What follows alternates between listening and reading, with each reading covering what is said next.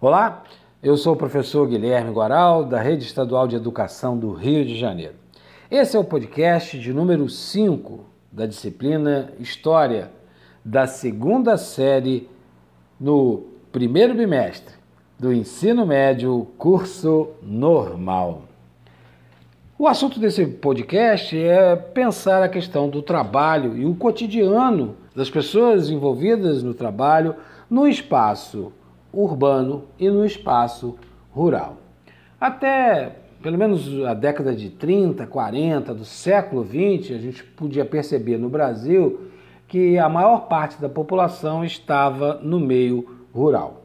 E, consequentemente, estar no meio rural significava essa relação de trabalho muito direto com a questão da plantação, em pequenas, médias ou grandes propriedades.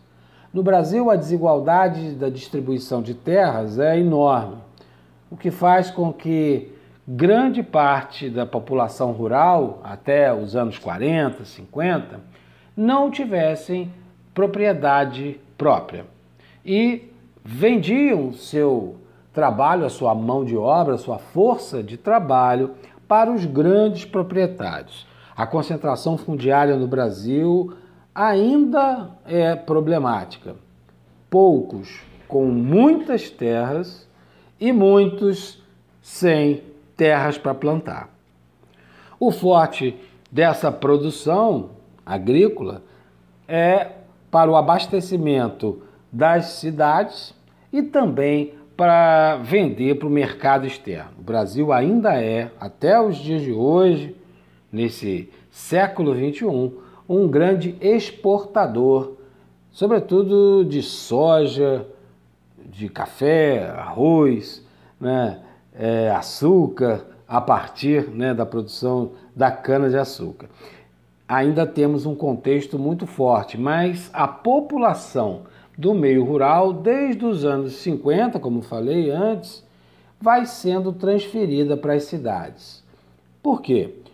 No final do século XIX, início do XX, inicia-se, muito tarde, digamos assim, né, a industrialização brasileira e a atração das pessoas que moravam no campo, nas regiões rurais, para as cidades se torna muito grande porque, a princípio, precisa-se muito de mão de obra.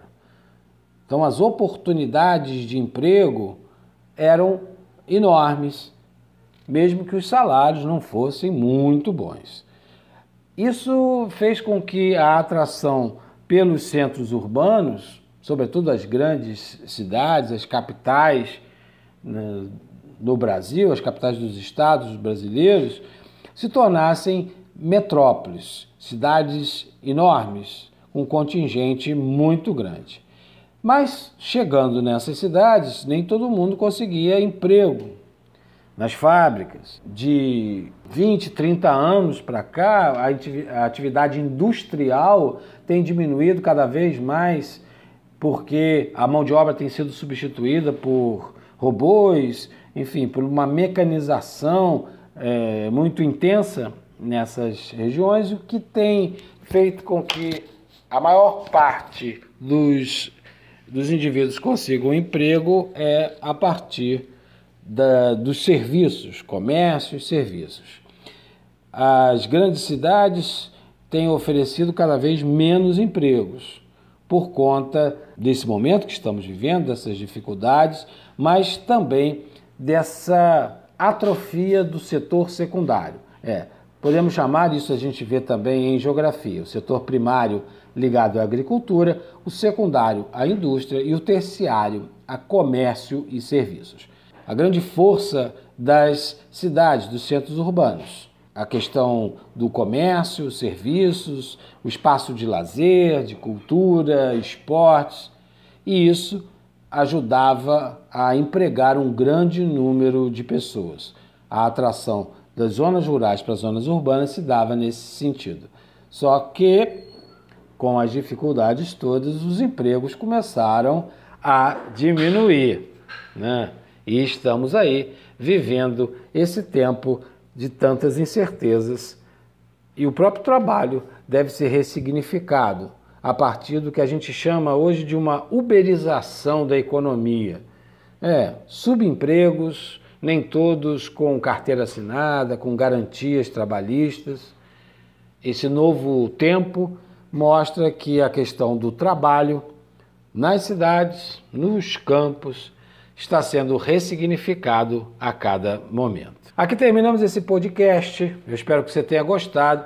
E se ficar algumas dúvidas, te convido a consultar o material escrito, a dar uma olhada nas videoaulas e procurar ajuda da sua professora ou do seu professor.